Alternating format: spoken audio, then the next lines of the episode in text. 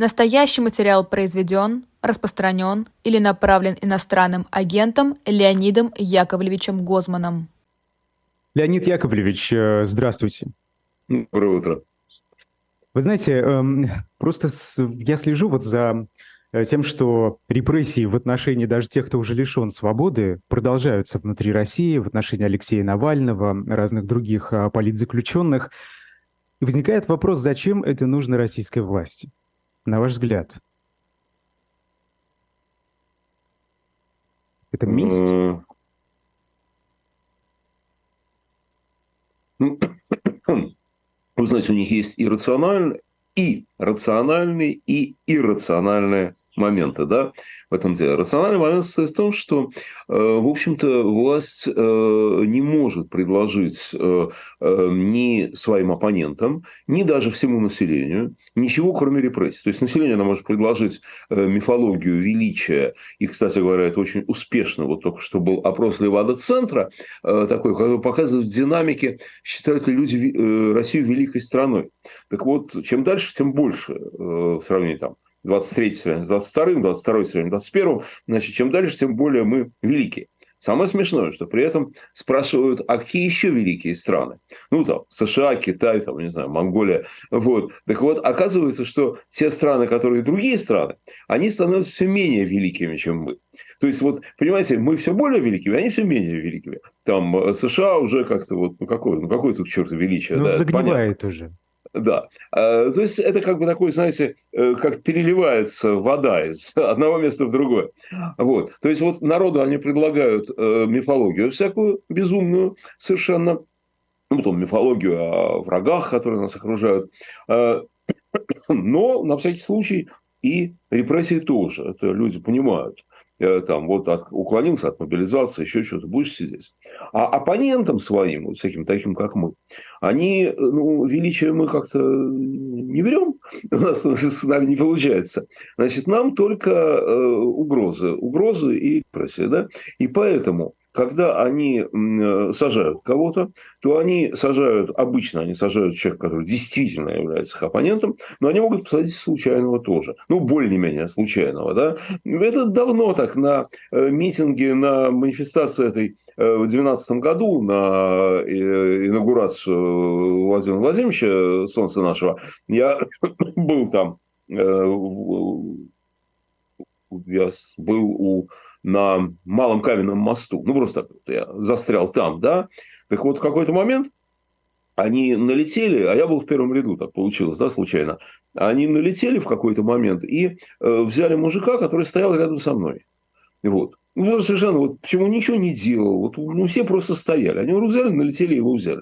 А, он, э, я не знаю потом, я не запомнил лица, поэтому я не знаю, вот он потом, они его отпустили, или он попал вот в этот конвейер и получил реальный срок. То есть, это давно так. Они берут случайных людей, не случайных тоже, но и случайных тоже. Вот, и тем самым они как бы говорят всем, ребята, каждый может пойдешь на митинг, например, да, у тебя есть полный шанс получить по голове и сесть в тюрьму. Реально, да. Вот. А когда они издеваются над теми, кого они уже э, посадили, ну, в общем, на самом деле, можно взяли в плен, потому что они, конечно, враждебны стране, народу там, и так далее. Они себя ведут как оккупанты. Э, так вот, когда они издеваются над своими пленными, то это тоже сигнал, кроме того, что они их ненавидят. И понятно, что издевательство над Навальным – это э, личная ненависть Путина, просто вот личная такая, его трясет от этого человека. Да? Или, например, издевательство над Володей Карамурзой, э, тоже они его лично ненавидят. Он много сделал, значительно больше, чем другие, которые про себя говорили. Он очень много сделал для персональных санкций, для персональных списков. Очень много. Вот. А, но кроме того, что это реализация личной ненависти, то есть месть, это еще, это еще один сигнал эм, э, несогласным, недовольным. Вот смотрите, вы не просто, вы не думаете, что вы там получите э, два года и просто их отсидите, или там пять лет, отсидите их в каких-то приличных условиях. Нет. Вас будут, значит, морды в грязь, вас будут держать в ШИЗО, э, ну и так далее. Вот для этого они это делают. А, Леонид Яковлевич, смотрите, мы тут наблюдаем очередную как бы серию батла между уехавшими и оставшимися. Ну, уже как бы Не от лица их самих, а от лица, например, Марии Захаровой, которая говорит, что за значит, э, паспорт хорошего русского, если вы получите паспорт хорошего русского, то мы вас, значит, будем судить на родине по статье о госизмене. Вот. Но и при этом мы сегодня довольно активно обсуждали исследование, даже с его авторами, которое опубликовано в Financial Times, что 15% релакантов вернулись такие в Российскую Федерацию. Что движет этими людьми? Как вы думаете, почему люди возвращаются? И где здесь баланс между материальной неустроенностью и страхами? Ну, смотрите, видите, вернулось всего 15%. А, всего. Когда, ну, угу. конечно. Ну, послушайте, когда идет такой поток, понимаете, и начинается паника, начинается паника. Вот сейчас всех заберут в армию, сейчас всех посадят в тюрьму, сейчас будут падать атомные бомбы, там, ну и так далее, и так далее, то этот поток захватывает и тех, кто действительно понимает, что происходит, и некоторых тех, которые не понимают, что происходит. Ну, это нормальная совершенно вещь, понимаете? Все побежали, и я побежал. Да, чего я побежал, а, черт его знает, да. Ну, побежал, да. Иммиграция – это э, не сахар вот совсем не сахар, да, это очень тяжелый процесс. И далеко не у всех получается адаптироваться, далеко не у всех. И, естественно, кто-то начинает думать, подожди, ну я-то им ничего плохого не сделал. Я-то чего? Я, я нормально, да. Или, например, уехала семья, так, где парень призывного возраста. Вот они уехали, его вывезли и так далее. Ну хорошо, он призывного возраста, а я-то уже давно не призывного, чего мне не вернуться-то? в свой дом, буду жить дома, буду жить нормально, где все привычно там э, э, и так далее. Да? Это совершенно нормальная, абсолютно нормальная вещь. Вот. Но на самом деле, конечно, насчет э, возвращения, это, боюсь, большинству из нас не светит. Если вы помните, эм, товарищ Володин эм, говорил про Магадан. Угу. Помню. Слыхал про Магадан? Не слыхал, так выслушай. Значит, он говорил про Магадан. Он, кстати, оказал мне честь и назвал почему-то только мое имя среди врагов эм, э, с трибуны Государственной Думы. Я ему, конечно, благодарен, он по мне тоскует, но я даже написал ему, что я, когда тебя будут судить, то я обязательно приеду, суд-то будет открыт, я обязательно приеду и помашу тебе рукой из зала, э, ну, раз ты так по мне скучаешь, ну, что ж. А вы лично знакомы? Мы с ним лично знакомы. Мы с ним лично знакомы с начала нулевых годов. Э, я-то работал в РВС России, а он был, он возглавлял фракцию Отечества. Должен вам сказать, его-то звали, его э, товарищи по партии звали «Змея в сиропе». Ну, такая у него была кличка «Змея в сиропе». Вот. И э, надо сказать, что он производил э, совершенно отвратительное впечатление даже на фоне других людей, которые, в общем, тоже, как вы понимаете, не мать Тереза э, там. Вот что-то в нем такое было. Он не зря председатель Государственной Думы, с моей точки зрения. Так вот, тогда он сказал, сначала он сказал про Магадан, губернатор Магадана обиделся, тогда он поправился и сказал рудники. Рудники – это вообще пахнет какими-то декабристами, там еще чем-то, я не знаю. Да. Вот. Но интересно, Соответственно, смотрите, кто должен поехать на рудники? Кто? Это сказал Песков. Песков сказал, что надо, чтобы релаканты возвращались, конечно, что там, что, ребята, погорячились, там все нормально. Вот. Ну, конечно, которые желают победы Украине, ну, те, конечно, будут отвечать. То есть, я хочу обратить ваше внимание, он сказал не то, что те, которые способствуют победе Украины, ну, например, там, донатят ВСУ, там, еще чего-то, это как бы действия, государство карает или поощряет за действия. Но нет, которые хотят победы Украине, понимаете, за мысли, за желание. Да? Вот я хочу победы Украине. Я не думаю, что я могу как-то там всерьез содействовать. Или, допустим, хорошо, забудем мои действия. Но за то, что я хочу победы Украине, я уже должен ехать в Магадан на рудники там, и так далее.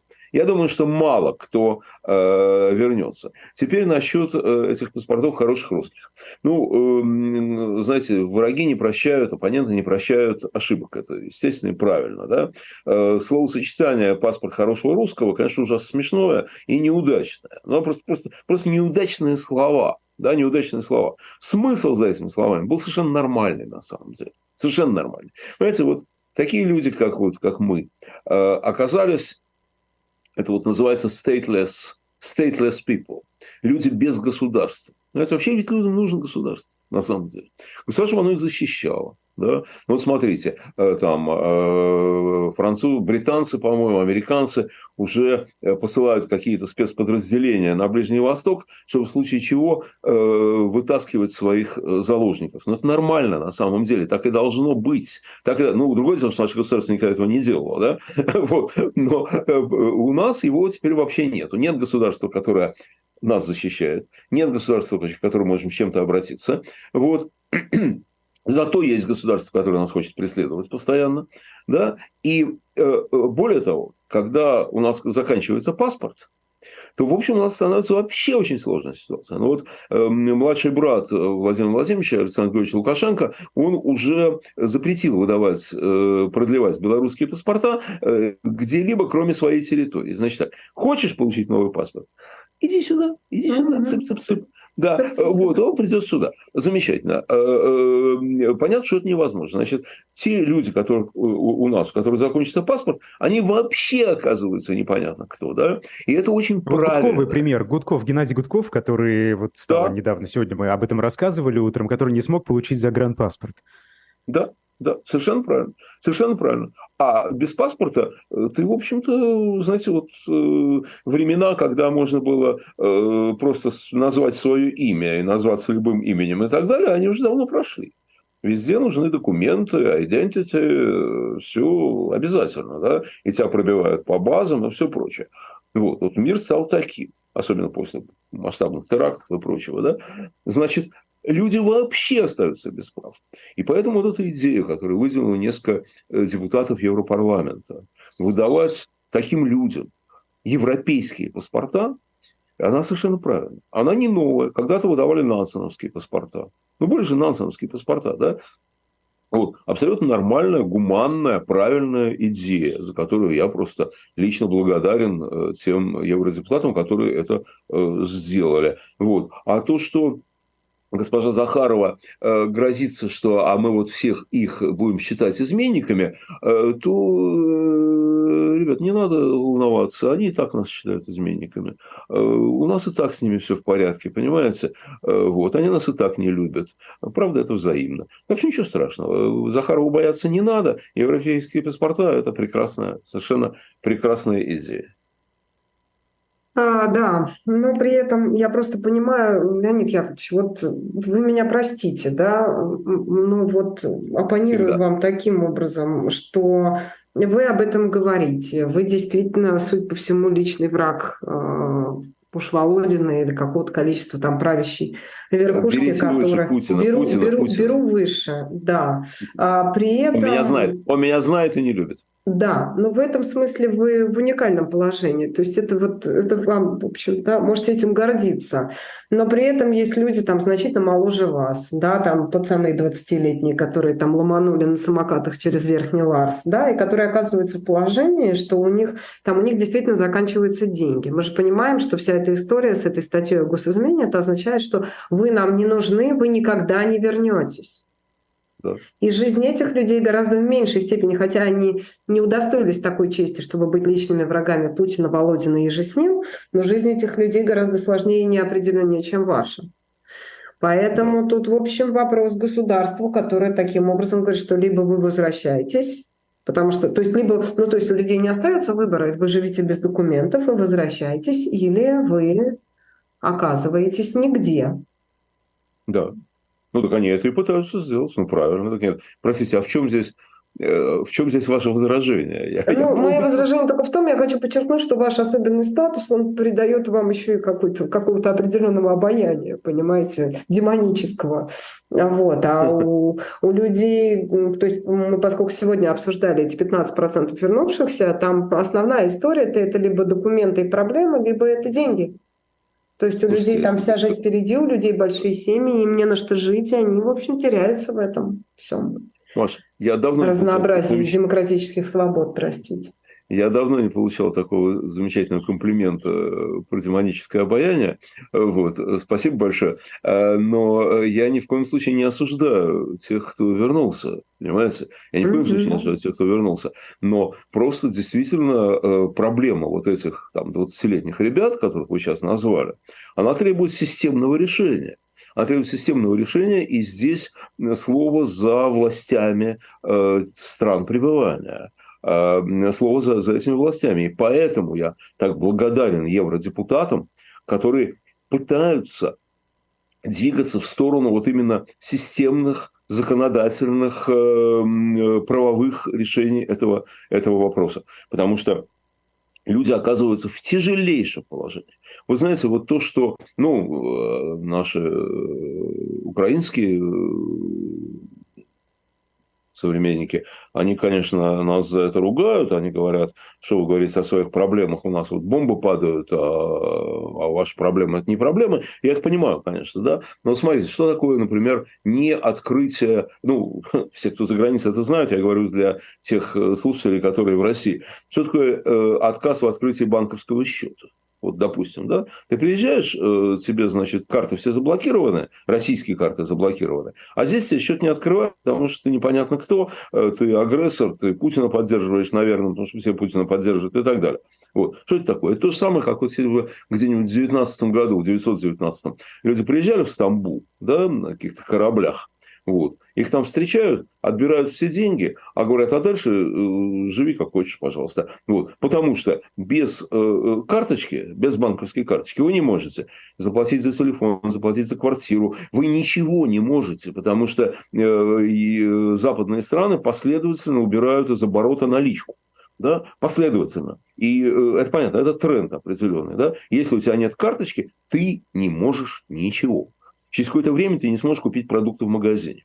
Вот без, без, без карточки, да? То есть люди оказываются действительно в крайне тяжелом положении. Я очень этому сочувствую и считаю, что одна из задач эмигрант, эмигрантского сообщества – это помощь своим товарищам, взаимопомощь она совершенно необходима. Но э, э, эта взаимопомощь оказывается. Вы знаете, вот есть, допустим, э, ну, я знаю в Берлине людей, которые, э, ну, в Берлине, потому что я там оказался, когда вот э, меня выкинули из России, э, э, я знаю людей, которые очень хорошо помогают, консультируют, сопровождают э, для получения всяких гуманитарных виз и э, прочего. Когда вы получаете гуманитарную визу, то с ней вы уже можете в, в каком-нибудь банке открыть счет, там, ну, ну и так далее, и так далее. Это жизнь немножко, немножко меняется. Но вообще, конечно, все очень тяжело. Конечно. А, Леонид Яковлевич, а к вопросу о бомбах, которые на, на, на головы падают. Вот у нас Владимир Владимирович провел тренировку сил ядерного сдерживания – на ней отрабатывался массированный ядерный удар, ну, разумеется, в формулировке в ответ на ядерный удар противника. Ну, и там всякие кадры были, в общем, все, все красиво. Все красиво. Я не знаю, видели вы или нет, но я думаю, что мы сейчас не будем тратить время, у нас уже несколько минут остается. А, Владимир Путин по своему психотипу похож на человека, который способен применить ядерное оружие? Да. Да. И мне кажется, эта вероятность возрастает постоянно. Вот, и все это, конечно, ужасно. Вот. Вообще, мне кажется, что он э, ну, в союзе с, э, со, всякими, со всякой публикой типа Хамаса, э, в союзе с какими-то сумасшедшими левыми, э, он э, ведет мир к ядерной войне. И ведет мир к ядерной войне очень, так сказать, продуктивно. Вот. И, в общем, э, конечно, пока он у власти, э, будет только хуже. Мы будем приближаться к этому, приближаться дальше и дальше. Вот. Он настолько ушел в мир иллюзий, что он уже способен сделать все, что угодно мне кажется. А психотип тех людей, которые окружают Владимира Путина, и через которых, конечно же, это решение, если вдруг да, он нажмет кнопку, пройдет, и они тоже должны будут э, повторить за ним, за ним, собственно, это, обеспечить запуск и так далее. Вот они способны пойти на поводу Владимира Путина? Или там все-таки могут найтись те, кто скажет, ну, ты что, совсем? Ну, вы знаете, э, ну, во-первых, прямо ответ на вопрос я не знаю. Потому что Владимир Владимирович, он э, себя демонстрирует постоянно. Он что-то говорит, выступает, он на экране, и можно как-то вот о нем как-то судить. Он все время какую-то ерунду произносит, такую чушь прекрасную, типа того, что, понимаете, вот это невинная, казалось бы, вещь, что вот можно теннисный стол, стол для пинг-понга поставить в любой квартире, по крайней мере, на любой лестничной клетке, да? То есть, вот это замечательное выражение говорит о том, что он абсолютно не понимает э, реальность. Вот просто не понимают, ну на какой личной клетке ты поставишь стол для пинг-понга? Ну что-то ну, что несешь, что, парень? Э, это в Зимнем дворце на лестничной клетке можно поставить стол для пинг-понга. А в нормальном доме, даже, между прочим, богатом доме, э, лестничные клетки для этого не приспособлены. Э, вот, и там места, там места для этого нету. Вот. То есть это говорит о неадекватности. А товарищи, которые вокруг него, они реже выступают. Нет, ну есть Николай Платонович Патрушев, конечно, который э, просто чудо замечательное. Вот, он много чего говорит интересного. Но э, все остальные, он такой же, как Путин, по всей вероятности. Но все остальные, которые вокруг него, они вообще молчат, их на экране нету. Поэтому я не знаю. Но я вам скажу, что вот э, у меня по поводу ядерной войны, которую пытается развязать Владимир Владимирович, у меня э, две надежды, если хотите. Одна надежда у меня на то, что ядерная оружия нет что оно давно проржавело, что оно не летает, не взрывается там э, и так далее. Ну, потому что понты есть, а дела, в общем, очень часто нету. Ну, например, танк «Армата». Помните, был танк «Армата», который прекрасный человек Рогозин э, разработал, сколько там денег украли, я не знаю, который застрял на Красной площади во время парада и дальше никуда не поехал. Его нету. Было сказано, что он есть, что они его производят придут в, Моск... в войска, но его нету, потому что его нет на украинском фронте Путина. Вот, ну, нету, да? Вот. Может, и ракет нет таких, ну, вот этих э, ядерных, да, может, и бомбы давно уже там демонтированы, я не знаю, да, это вот одна моя надежда. Вторая моя надежда вот та, которую вы сказали, что те люди, которые рядом с ним, они не хотят в рай. Вот они в рай не хотят. А там много народа должно быть. Там, во-первых, это не, не только его приказ, там три ключа, министр обороны и начальник генерального штаба, они э, не являются э, героями моего романа, как вы понимаете, ни Шойгу, ни, ни Герасимов. Вот. Но, может быть, они не хотят в рай. А кроме того, когда и если эти трое нажмут на кнопку, да, то дальше начинается большая-большая вертикаль. Генералы, полковники, майоры, значит, которые должны, собственно говоря, э, ключ на старт и так далее. Вот я очень надеюсь на саботаж. Причем такой не открытый, что нет, я не буду убивать человечество там и так далее. Нет, конечно. А просто вот от ключа нету, Вася унес, а где Вася неизвестно. Ну, вот такой вот э, бардак нас спасет. Я очень надеюсь. Других надежд у меня нет. Слушайте, да. а к вопросу, подожди, а, Идарчик, а к вопросу вот о сумасшедшем или, или адекватном, или малоадекватном окружении, к вопросу о бардаке, вот вы слышали этот фрагмент Рогозина с Барановым, который обсуждали, как там жахнуть космическими... Да этими, значит, э, как это, космическими, э, при помощи космических там всяких технологий ракеты по территории Украины. Какое впечатление на вас произвел диалог этих государственных мужей? Вы знаете, Рогозин – это вообще моя давняя любовь. А, он, а, да, он э, будет смеяться и эти чувства взаимно. Значит, он еще в молодости, есть его фотография, такая постановочная фотография, он э, стоит в таких маскировочных штанах э, и в футболке, и пистолет к голове, прижат к голове лежащего человека. Ну, такая шутка, понимаете? Это не, не то, что они вот, он убивал кого-то. Нет, ну, ну, ну просто, ну, ребят, ну, прикалывались, ребят, ну, веселые. Смешная же фотография, согласитесь, да? Вот ему это нравится. Ему это нравится. Он вот такой человек, да? Вот. Он проваливал все, за что брался. Вот просто все. Совершенно, да? Вот. И я думаю, что сейчас это и выражение его ну, такого, такой э, вполне себе отвратительной личности, да, и, кроме того, ему надо как-то выслужиться. Понимаете, его же отправили в отставку.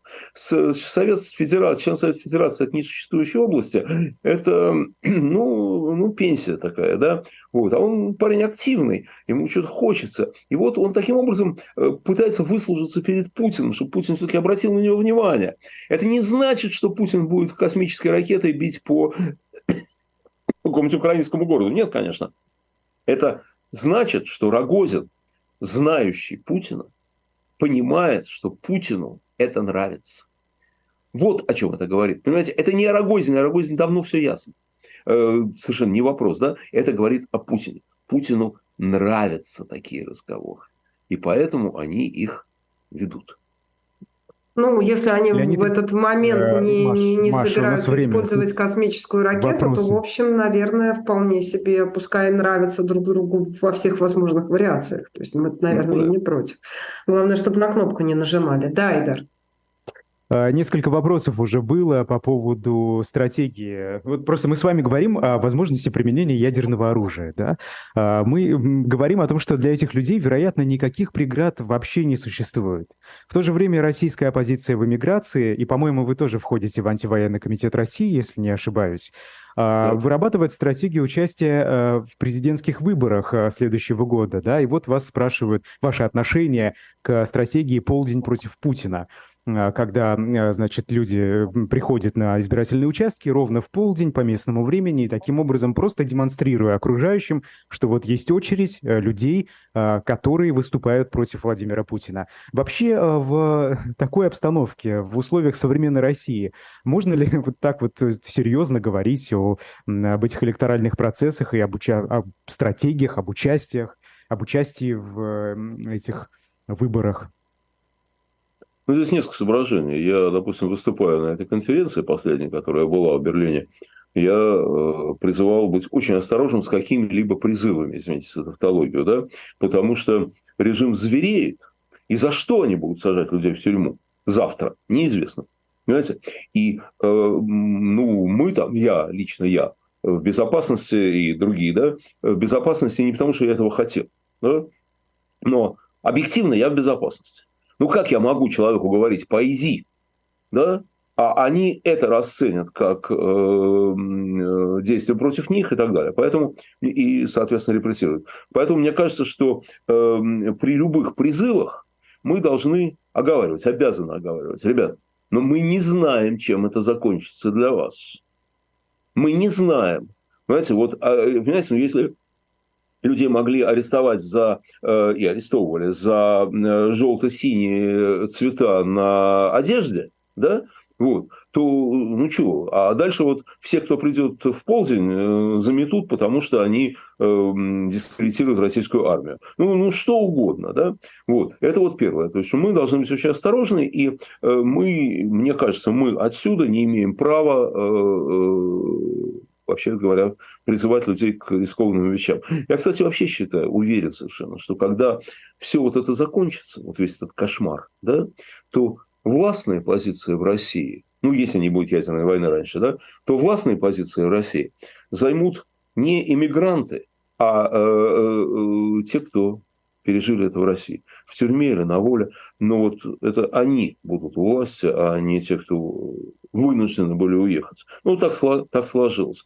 Вот. А насчет полдень против Путина, я, э, э, это хорошая идея, но я что боюсь, что очень мало народу придет что вот не получится сделать это массовой акцией. Мне кажется, есть еще один путь – это дискредитация выборов. То есть, вот если бы удалось, если бы кто-то взял на себя риск, это очень серьезный риск, поэтому я ни в коем случае не призываю, но, допустим, провести наблюдение там на одном участке из тысячи, вот на одном участке провести наблюдение, да? или экзит пол на одном участке из тысячи. А дальше будет сказано, в 999 участках Владимир Владимирович получил 82,4% голоса, а вот на этом одном он получил 31. И люди поймут, кто-то поймет, что на самом деле все вранье. Потому что выборы проводятся для того, ситуации. чтобы убедить народ, что все за него. Они все за него. Да. Спасибо, Спасибо большое. большое. Леонид Гузман, э, психолог, был с нами на связи. Маш Майер, Сайдар Ахмадиев. Это был утренний разворот. Всем спасибо. Четверг. Э, отличного окончания недели. До свидания.